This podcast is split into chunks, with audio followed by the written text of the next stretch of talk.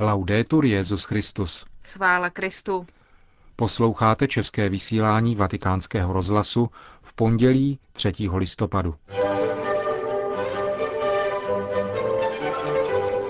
Benedikt XVI. sloužil mši svatou za letos zesnulé kardinály a biskupy. Přinášíme vám jeho homílii. Po ní aktuality ze světa. A na závěr pátou část poselství biskupského synodu Božímu lidu. Od mikrofonu vás zdraví Markéta Šindelářová a Milan Glázer.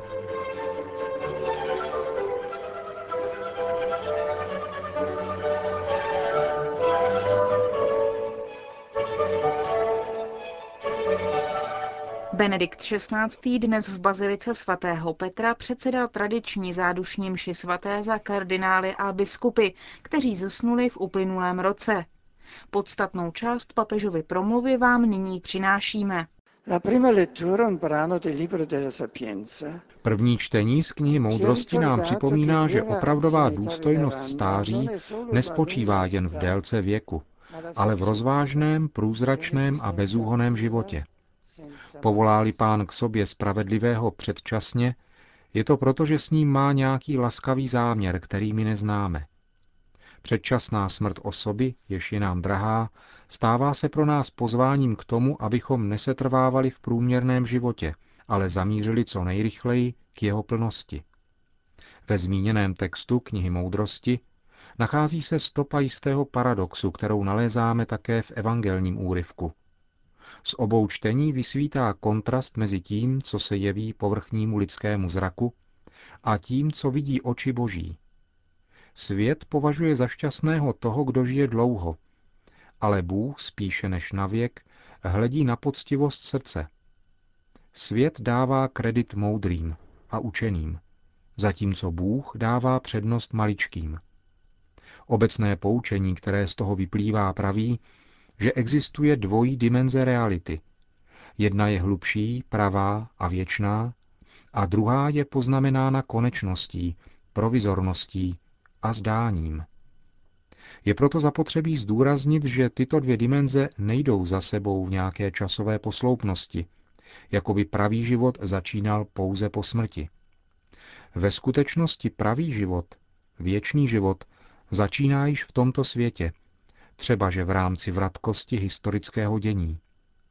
Věčný život začíná do té míry, do jaké se otevíráme pro tajemství Boha a přijímáme ho mezi sebe. Bůh je pánem života a v něm žijeme, hýbeme se a jsme, jak řekl svatý Pavel v Aténách na Areopágu. Bůh je pravá moudrost, která nestárne, je autentickým bohatstvím, které netrouchniví, je štěstím, po němž v hloubi srdce touží každý člověk. Tato pravda, která prostupuje mudroslovnými knihami a vystupuje v Novém zákoně, dostupuje svého vrcholu v Ježíšově životě a učení. Z hlediska evangelní moudrosti je samotná smrt nositelkou ozdravného ponaučení, protože nutí pohlédnout zpříma na realitu, Vybízí k uznání pomíjivosti toho, co se jeví jako velké a silné v očích světa. Tváří v tvář smrti každý důvod lidské píchy ztrácí váhu a ukazuje se naopak to, co platí do opravdy. Všechno končí, protože jsme v tomto světě přechodně. Pouze Bůh má v sobě život, je životem. Náš život je pouze sdílený, darovaný ab alio, tedy od druhého, a proto může člověk dosáhnout života věčného pouze v důsledku zvláštního vztahu, který mu daroval Stvořitel.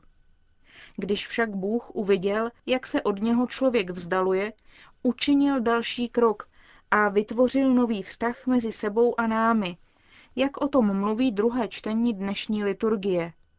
A tak on, Kristus, položil za nás svůj život – a pokud nás Bůh, jak píše svatý Jan, miloval nezištně, můžeme také my a máme se tedy nechat vtáhnout do tohoto obdarovávajícího hnutí a učinit z nás samotných nezištný dar pro druhé.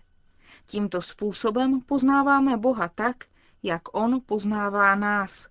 Přebýváme v něm tak, jako On v nás a přecházíme ze smrti do života, jako Ježíš Kristus, který přemohl smrt svým vzkříšením, díky úžasné moci lásky nebeského Otce. E Drazí bratři a sestry, toto slovo života a naděje je nám hlubokou útěchou před tajemstvím smrti, zejména zasáhneli osoby, které jsou nám nejdražší.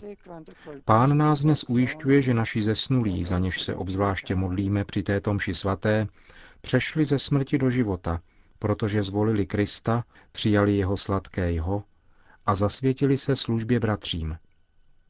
Musí-li tedy sami odčiňovat svůj trest v důsledku lidské křehkosti, kterou jsme všichni poznamenáni a která nám pomáhá být pokornými, věrnost Kristu jim dovoluje vstoupit do svobody dětí božích. Jsme-li tedy sklíčeni, protože jsme od nich odloučeni a dosud nás jejich nepřítomnost trápí, víra nás naplňuje vnitřní posilou a myšlenkou, že tak jako u Pána Ježíše a jedině díky jemu, smrt nad nimi už nemá moc. Prošli v tomto životě milosedným srdcem Krista a vstoupili do místa odpočinku. A nyní na ně myslíme s potěchou, že se nacházejí ve společenství svatých, konečně zbaveni hořkostí tohoto života. A objevujeme také v sobě touhu, abychom se jednoho dne mohli k tak blažené společnosti připojit.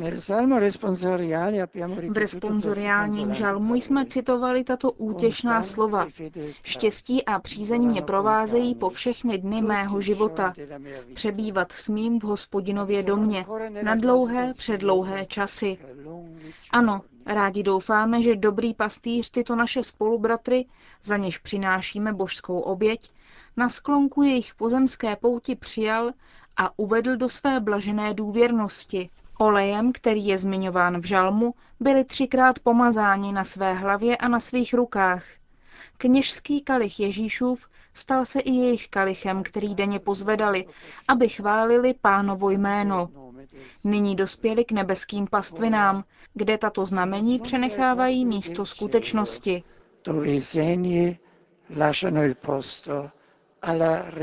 To byla podstatná část dnešní homílie Benedikta XVI. při zádušním ši svaté za kardinály a biskupy zesnulé v uplynulém roce.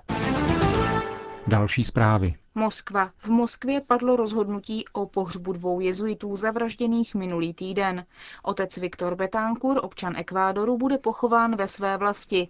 Otec Otto Mesmer, který měl ruské občanství, ale narodil se v německé rodině v Karagandě, bude pochován v Německu. Z Moskvy telefonuje Vojtěch Reiter. V Moskvě i dalších ruských městech budou v tomto týdnu slouženy mše svaté za zavražděné jezuity. Dnes, tedy 3. listopadu večer, sloužil arcibiskup Paolo Peci mši svatou v moskevském kostele svatého Ludvíka, ve kterém oba jezuité nezištně pomáhali v pastoraci místnímu knězi. V poledne 5. listopadu budou rakve otců Viktora a Oty vystaveny v katedrále neposkvrněného početí.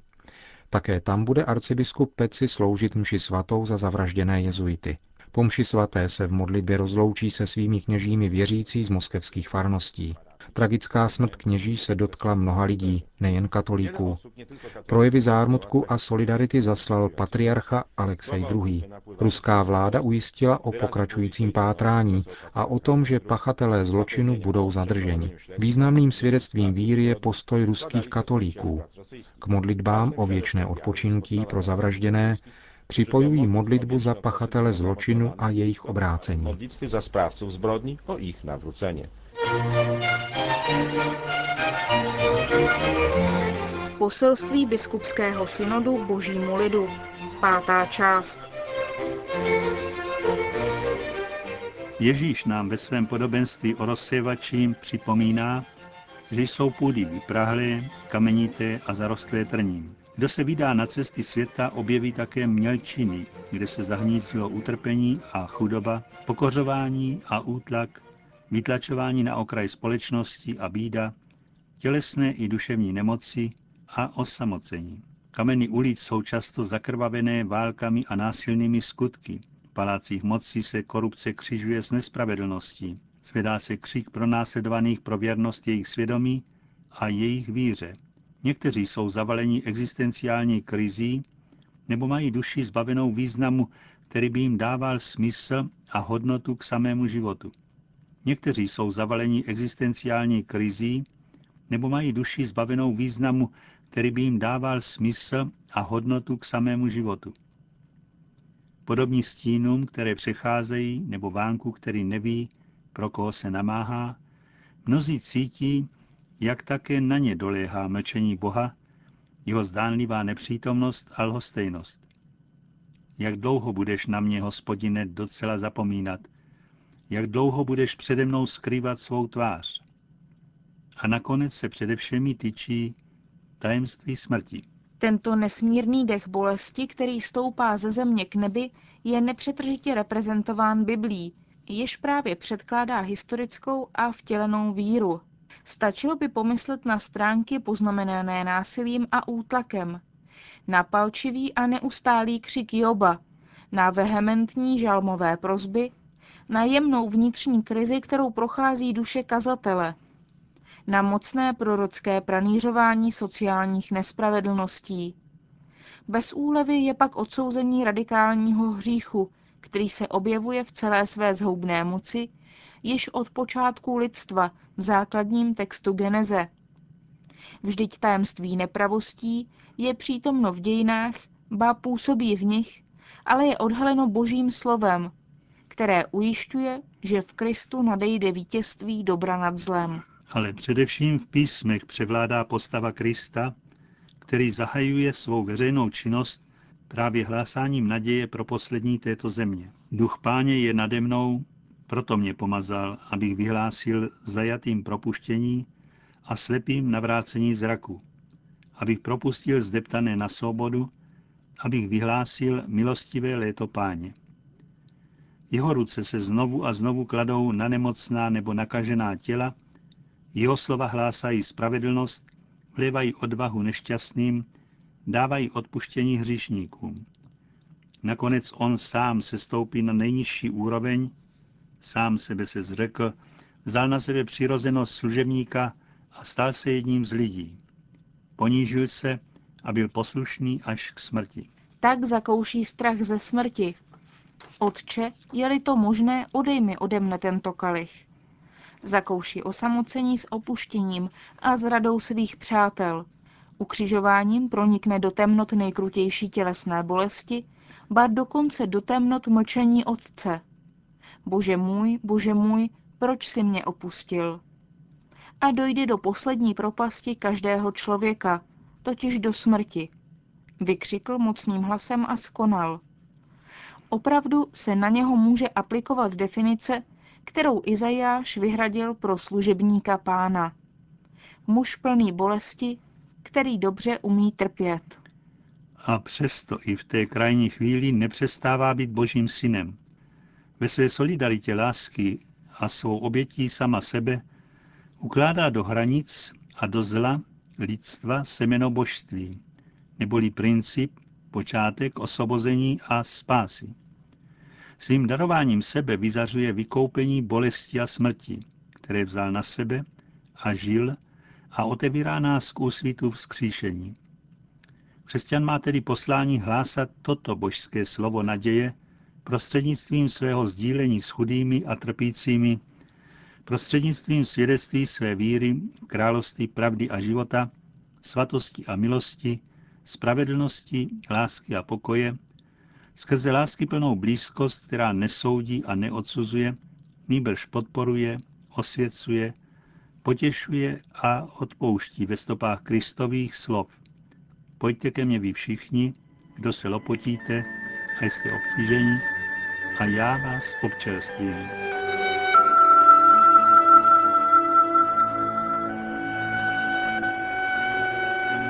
Slyšeli jste pátou část poselství biskupského synodu Božímu lidu. Končíme české vysílání vatikánského rozhlasu. Chvála Kristu. Laudetur Jezus Christus.